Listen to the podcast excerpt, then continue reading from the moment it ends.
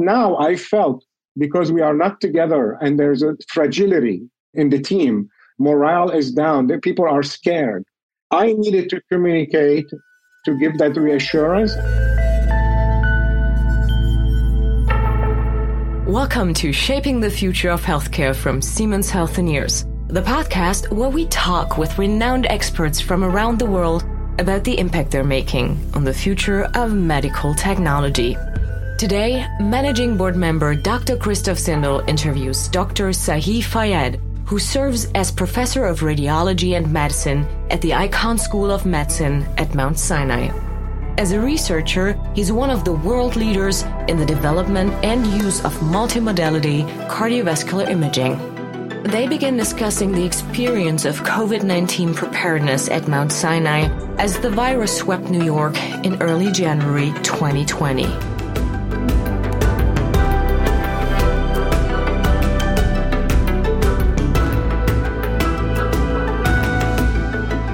Let me start off uh, with the first question, Zahi. Uh, you are based in New York City, and I think New York City was hit hard already at the beginning of the pandemic.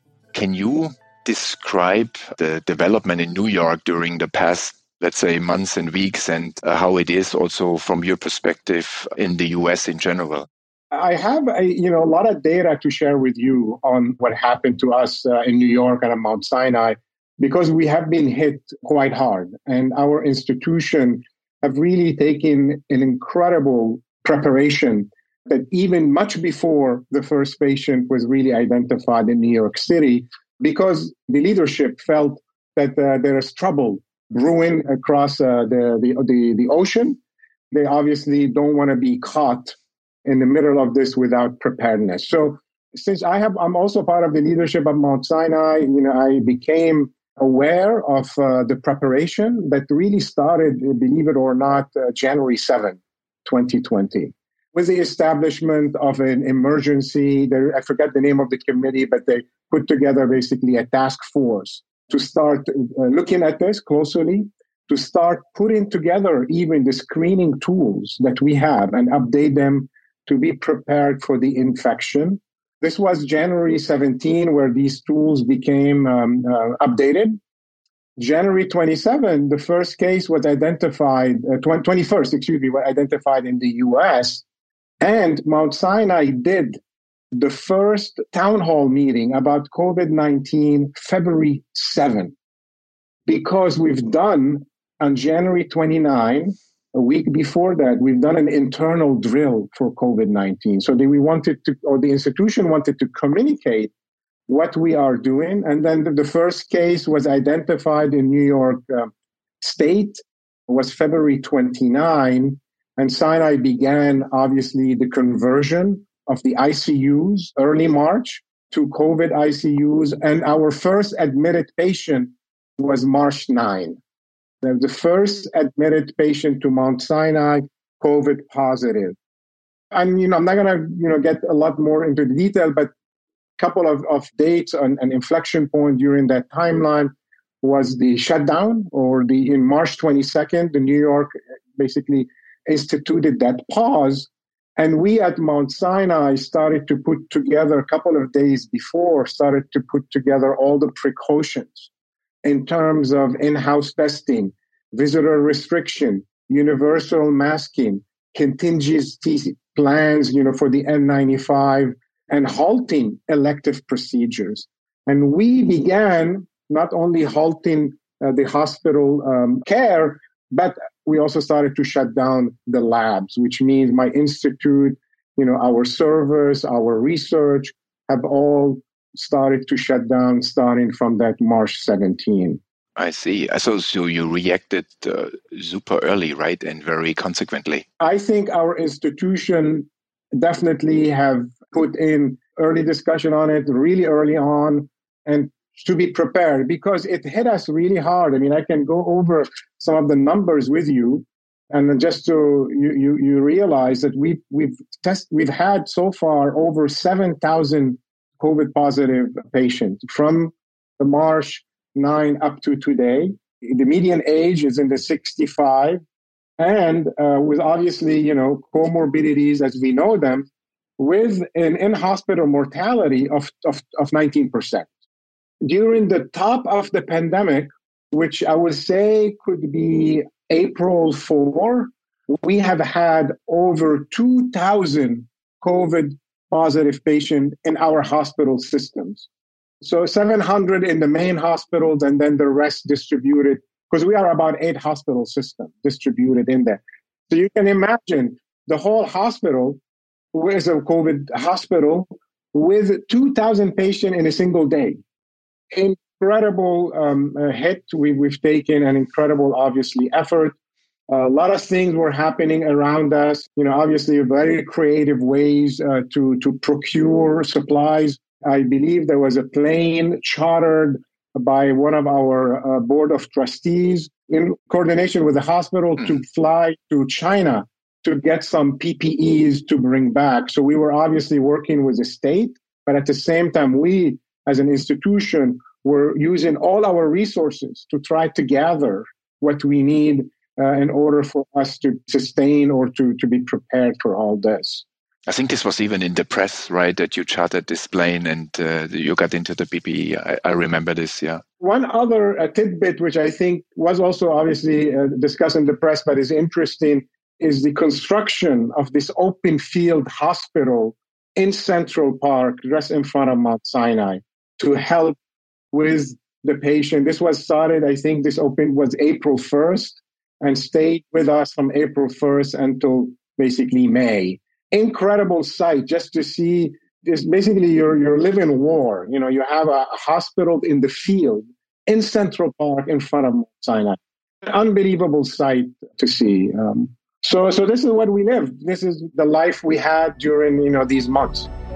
Mount sinai is one of the largest teaching hospitals in the united states employing over 50000 people how do you protect such a large group of individuals when a contagious virus is on the loose?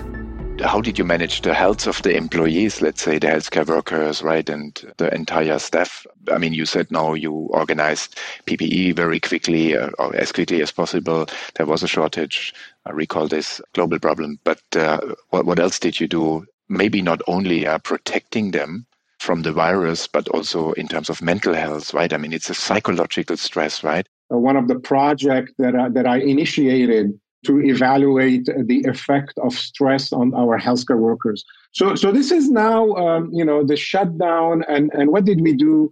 Number one, to make sure at our our um, uh, we are in line with the institution in terms of uh, procedures. We shut down the lab in the proper way, in the safe manner, mm-hmm. but also while at the same time continuing some of the urgent or necessary uh, kind of services. So the shutdown meant that really we had to send almost everybody home. We, in a way, uh, shut down the basic science laboratories as well as the clinical research laboratory mm-hmm. and asked everybody to work from home, worked with them to make sure everybody is properly equipped in order to do this. But at the same time, since we are also our, our center or our institute uh, does deliver research care, and there were some certain type of protocols that were non-COVID but necessary. Let's say you're undergoing uh, cancer treatment and you need to get that that imaging exam, um, and it's part of your research because there's a mixture between clinical care and research. So we kept some of that ongoing, and we had to support that. Uh, while at the same time equipping everybody with all the tools in order to do this. The second thing we have done, we've converted uh, some of the basic research or some of the research from non COVID to COVID, and we kept some of these labs open. So my group, uh, with in collaboration with another faculty member, you know, we do uh, what we call nanomedicine or nanotherapeutic, which means mm-hmm. using mm-hmm. nanomedicine to treat in a targeted fashion the disease. So some of the things that we're working on are related to the immune system.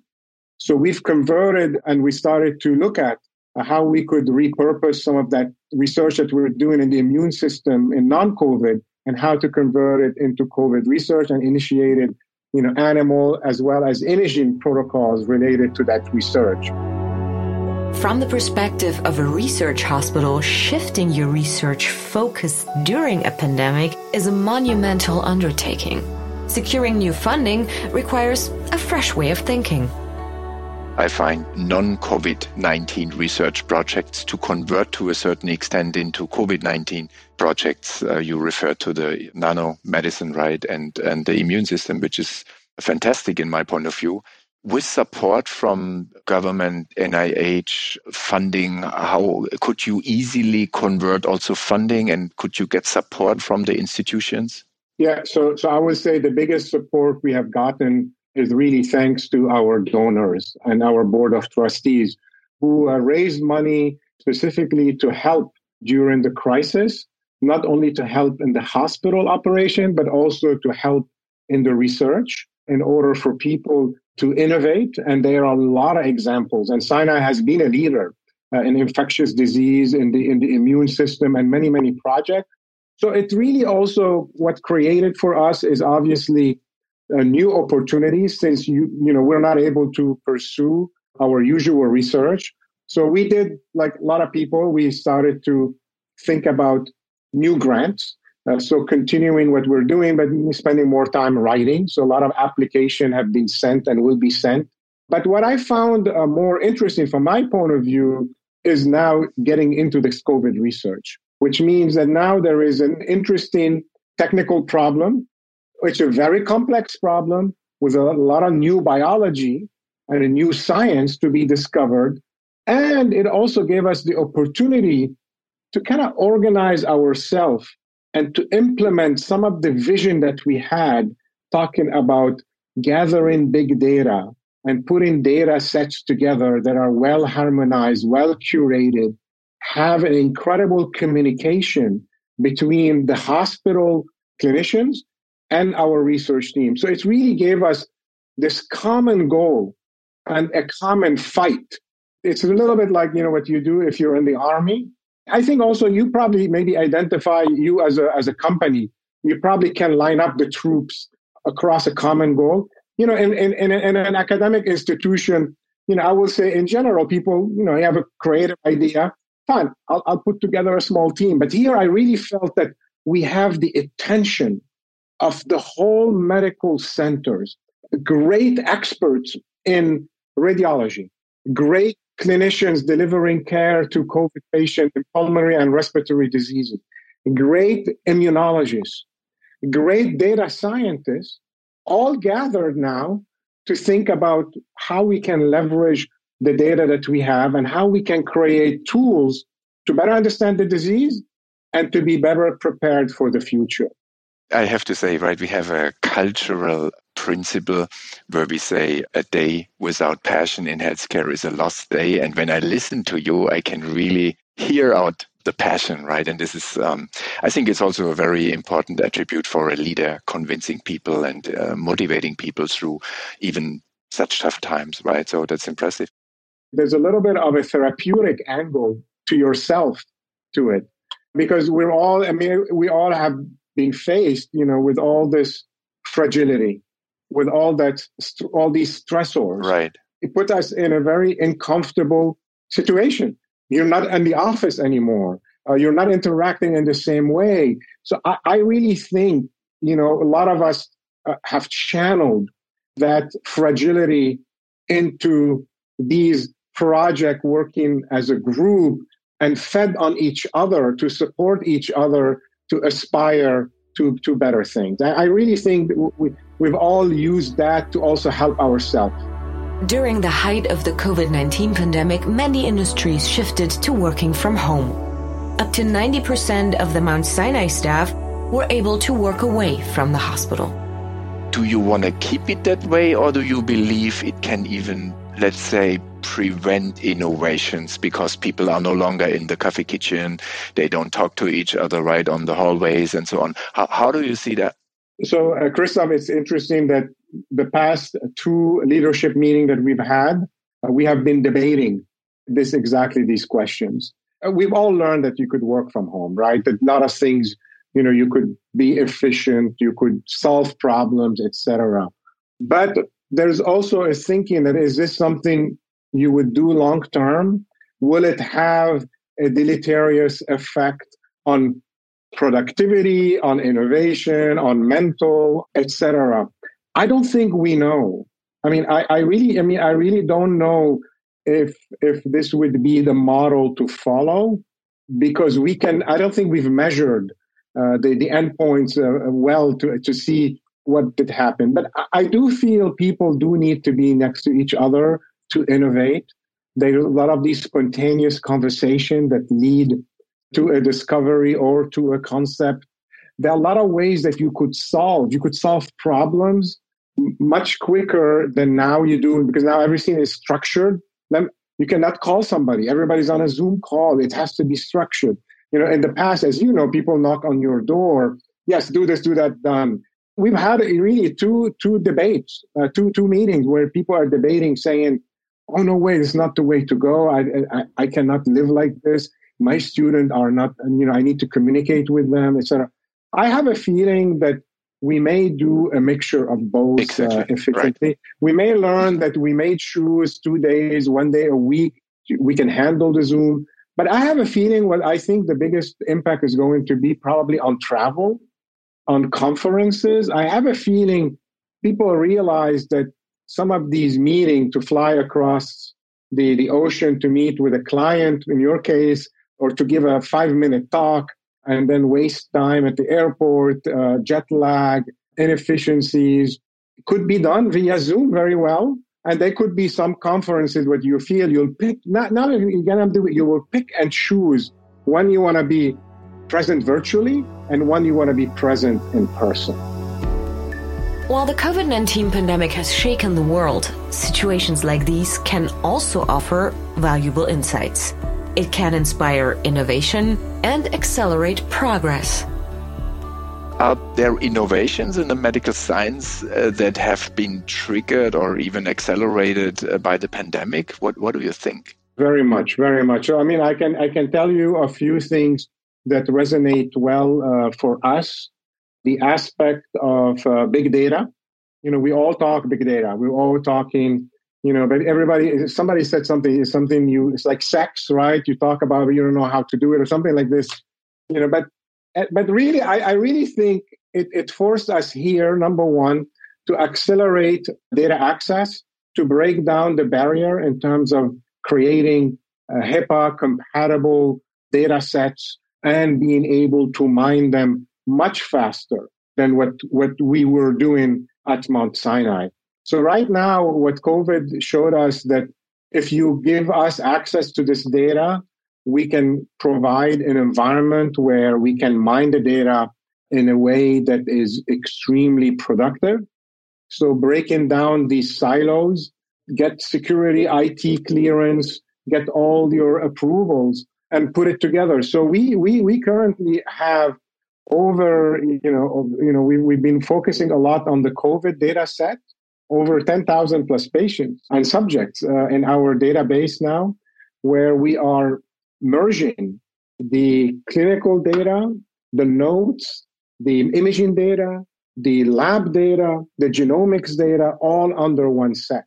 So we've had couple of examples like this at Mount Sinai, but they were very narrow and incomplete. So now we really have demonstrated that if you really want to do it, you can, but you have to line up the institution behind you, the, the regulatory aspect, the hospital aspect. So that's one thing I learned. The second thing I learned, Christoph, which has been a little bit of a revelation, but maybe it's my my my naivete. I have not given a lot of thought to the need of the hospital in a real-time basis, right? A lot of the things we do in research, you know, we acquire data, we get a big data set, take us in sometimes years, years to do. We analyze the data and then we say, oh, yeah, this is what it can do. But you don't realize that at the hospital, the needs are so different and the needs are incredibly, you know, basically dynamic and important. So right now, because of our collaboration with in the COVID um, informatics center that we created, the hospital is now have a seat at the table and is one of the most important partner. So now we are working with them hand in hand. So they expose to us all the data that they have, and they are obviously very data rich. And we work across, as we call it, we work in the research environment, always thinking about how we are going to package this tool that we have and throw it across the fence back to the hospital so they can go into immediate deployment. The hospital is all about deployment. They love deployment. And we've learned so much from them. So right now, I will say that my research and moving forward, you know, as I'm thinking of how I'm going to design my research in the future, I will be definitely partnering with the hospitals. Not everything makes sense with the hospital, but but I think we will be very much in a better shape if we always keep that in the back of our mind and keep that part of the part of the seat at the table it's super powerful what you are describing in terms of data integration and the power of data, right? I mean, this can be all used beyond COVID 19.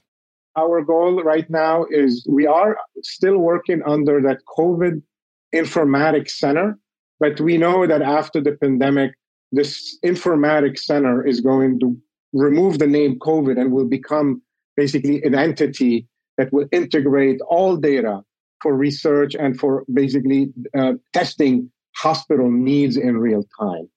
So that so that's one lesson number one, which was in a way I have to say maybe maybe a, a hospital uh, folks would be listening to me and saying, "Where have you been? You know, I mean, why why haven't you been tuned to that?" Well, I recognize you know that I have not been, and now I am. The second part, really, um, uh, Christoph, is the aspect of point of care or collecting data remotely without touching a patient and collecting data 24 hours if you can. So I really think anything you could do with wearables or things that you expose the patient in their own environment or during the day is going to become extremely important. And I can talk to you about a project that we implemented, which we call it the Warrior Watch. And the Warrior Watch is basically that Apple Watch that you see me here. I'm, I'm one of the one of the members, where now we can measure all kind of parameters. This watch can, you know, tell you how many steps you've taken, what were your sleep pattern, what is your heart rate variability, which, as you know, is a very important measure of understanding if somebody's even in, being exposed to disease or to stress, and at the same time deploying apps on a cell phone. Everybody carries this phone. And using the app, number one, to consent the patient to a clinical study. So now I don't need a coordinator to see you face to face and to now I can do this e consenting. The patient can give me parameters on a daily basis after a survey, three second survey. Do they have any symptoms of COVID? Have they been in touch with other people? I can also interrogate them on their quality of life and understand their perceived stress score. Very simple instruments that take basically seconds to survey and collect that data on top of the watch and now trying to understand two things. Can we detect infection before it occurs? And there have been people trying to do use similar methodologies to do this. And we talked, we just talked about this. What has been the exposure or the effect of stress on you? So we deployed this uh, uh over now 300 plus uh, healthcare worker. We're trying to get up to a thousand, and we're trying to answer these two questions: early infection detection and the effect on the mental aspect, the mental aspect of stress. Mount Sinai, in parallel, have created two things to treat and to look at uh, COVID patients. They're looking at COVID recovered patients. A lot of these patients have sequela in the lungs, sequela in the heart, sequela in the blood, kidneys, etc. That disease hit them. They may have recovered. They recovered, but there is an end organ effect. So Mount Sinai created a post-COVID center, and they've also created a center for resilience so you get a pretty good understanding about how these patients convert into chronic patients, let's say. Yes. And we are hoping, we propose to the NIH a large study, and we're waiting to hear from them. We're in discussion right now with them to try to see how can we use basically imaging entities like CT imaging, PET imaging, MRI imaging to try to understand the end organ effect while at the same time also deploying all other biomarker tools and other classical clinical assessment in our patient. But our our clinicians, I mean, I, I talk on a daily basis to to Cap Powell, you know, who, as you know, you know, the head of our respiratory. Uh, he's a, he's a Siemens uh, friend uh, and collaborator, as you know. But Cap is also deploying these tools at home. He wants to monitor the respiratory rate of these patients, the, the pulse ox, you know, the, the saturation of the blood at home, because this, the, these are markers that will be very important for early detection, but also to try to tell us when where, where, where trouble is. Yeah. yeah. I mean, this was interesting when I had uh, this podcast with Dieter Enzmann from UCLA because he said nicely, we are dealing with a new resource. This is the home of the patients. So it's really decentralization, decentralization of the, the, the, healthcare system, let's say, where you guys get closer to the homes of the patients and can exactly do what you are uh, describing to us. It's very fascinating, yeah. The importance of global collaboration during the COVID 19 pandemic has proven crucial for success, both in terms of prevention and of treatment. So it's fair to say this pandemic pushed digitalization and data management, data utilization heavily forward, right? It's the same on our side. You might have heard about it. Uh, Germany, probably not known as the digital forerunner on the globe, but we uh, came also up with this crowd-based infection monitoring COVID-19 application, right? So it's amazing what this traumatic pandemic on the other side has pushed so far. So, Christoph, I have to give credit to Germany here uh, with our uh, research.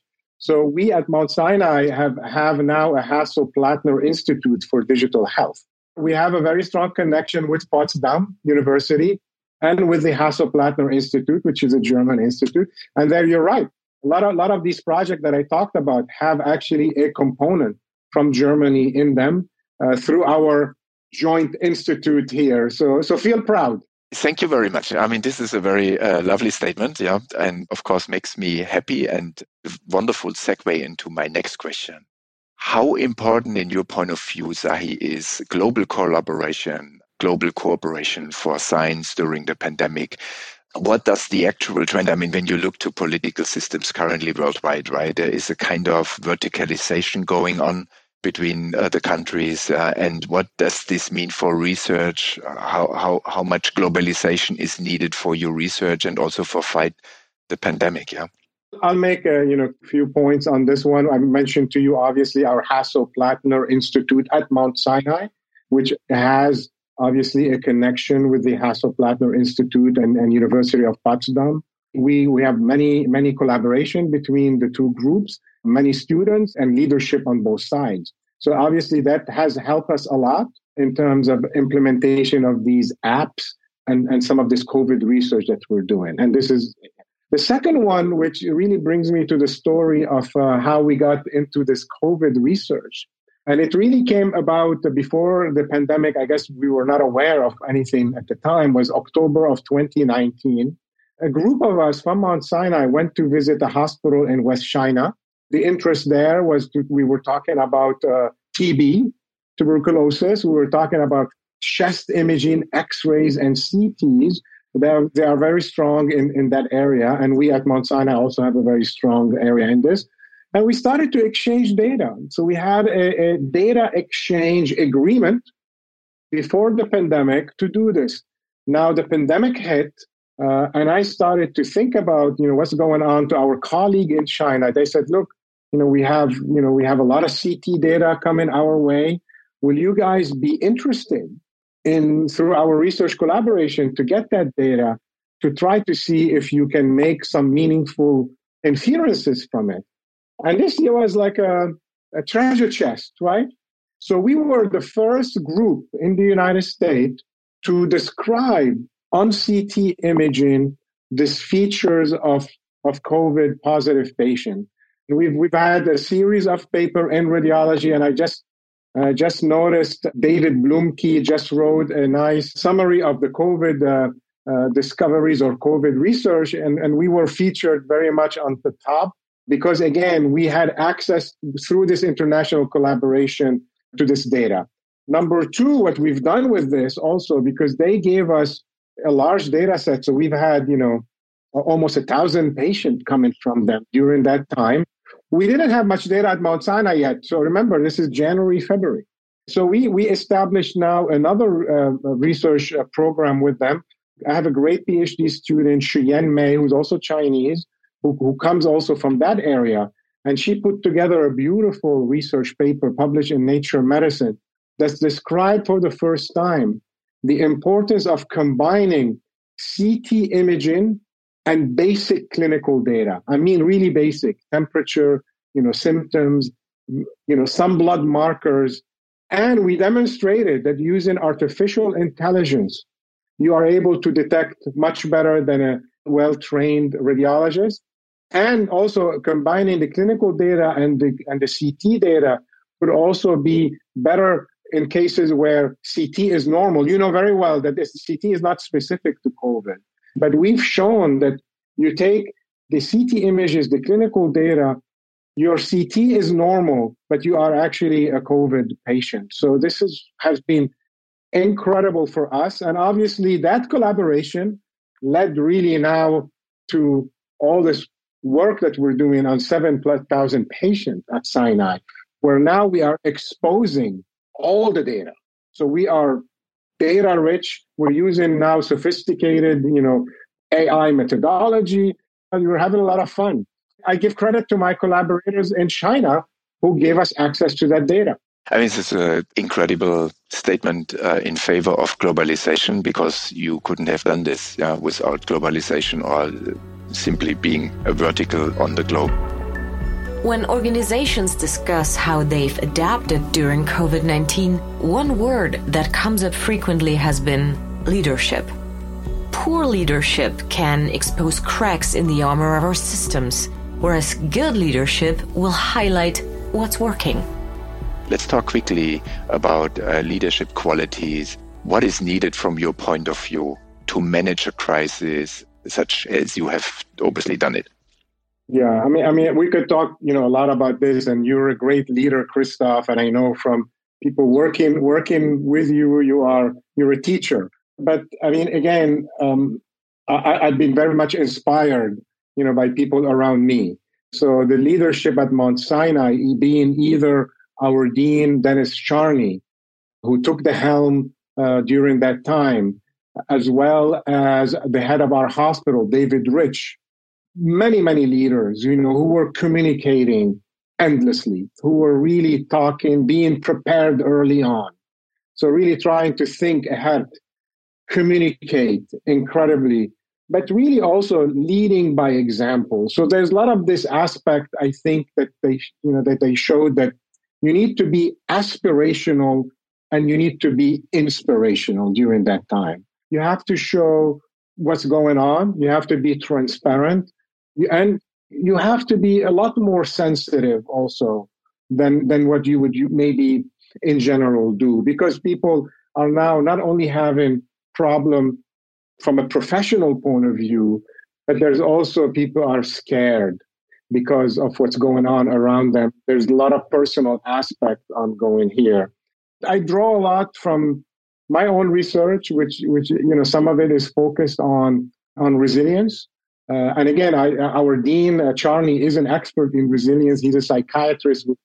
He writes books on the topic. But I, I, I work, you know, I have projects that relate the cardiovascular system to, to stressors like chronic stress and PTSD.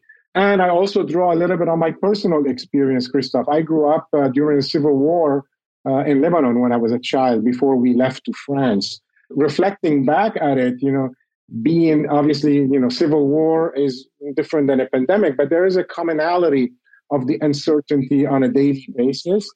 And also on, on, on the aspect of being positive always, you know, never give up, right? Never, never give up the ship and never give up and always try to message, you know, the aspect of, uh, of positivity.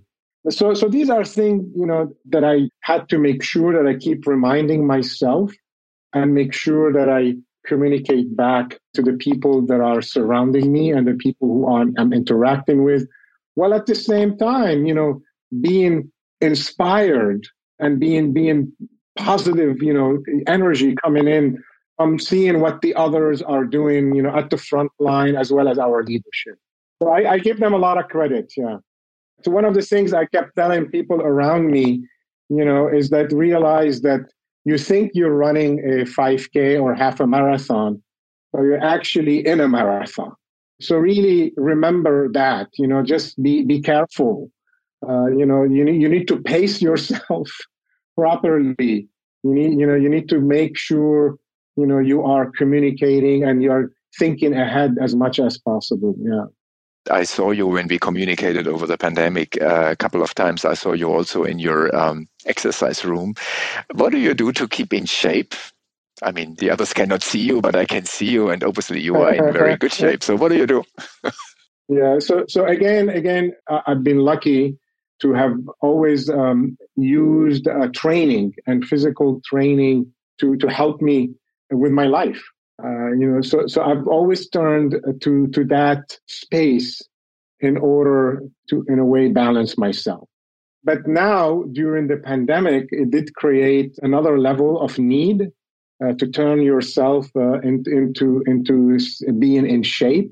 I'm also lucky that I built a home gym uh, over time because I, I, I use a very uh, comprehensive training uh, regimen it's based on many things. You know, I used to run uh, a lot in the past, and that was maybe my only go-to.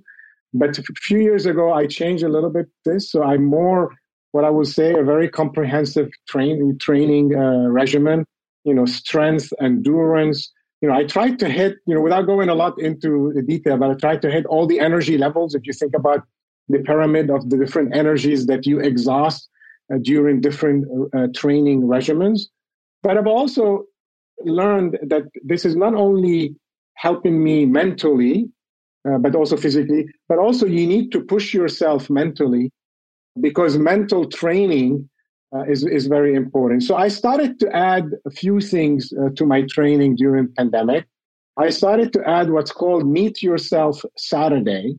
So Meet Yourself Saturday is basically a program of training where you choose to pick something extremely hard that you know you won't be able to complete. You may, in a sense, fail halfway, and then you're doing something that you don't do during the week.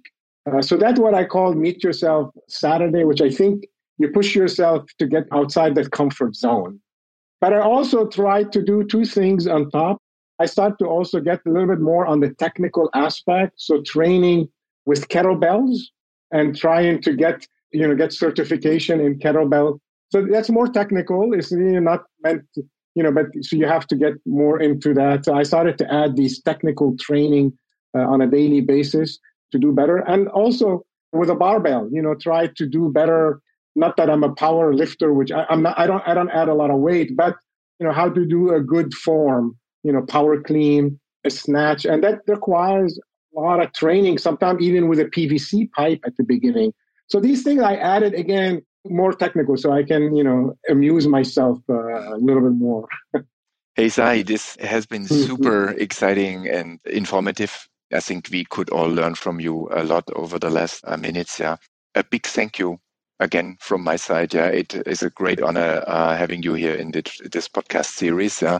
Again, pretty infectious how you conveyed the messages. And I think it was of high interest to the entire, it is of high interest to the entire community. Big thank you. And yeah, looking forward to meet you soon over a Bavarian beer or Franconian beer again. Zahi, yeah. take care and please stay safe. Thank you so much. This, this means a lot to me because we haven't been seeing uh, each other or many people. So that really brings you back uh, and, and me together. So I really appreciate uh, being able to do this and obviously learning also from you quite a bit over the years. And, and I really want to thank you and, and, and, and your team at Siemens Healthcare, who have been extremely supportive, by the way, to us during this time. So I have to also give them credit for being around d- during that time. Yeah. Hey, super nice. This is very kind. I look forward to the next conversation with you. Yeah. Always fun. Yeah. And thank you for your friendship. Thank you. Take care. Stay safe. We'll wrap up today by reiterating the importance of good leadership and global communication through unprecedented circumstances like these. An open flow of information will ensure that our approach to beating the COVID 19 pandemic utilizes the most up to date data from across the globe.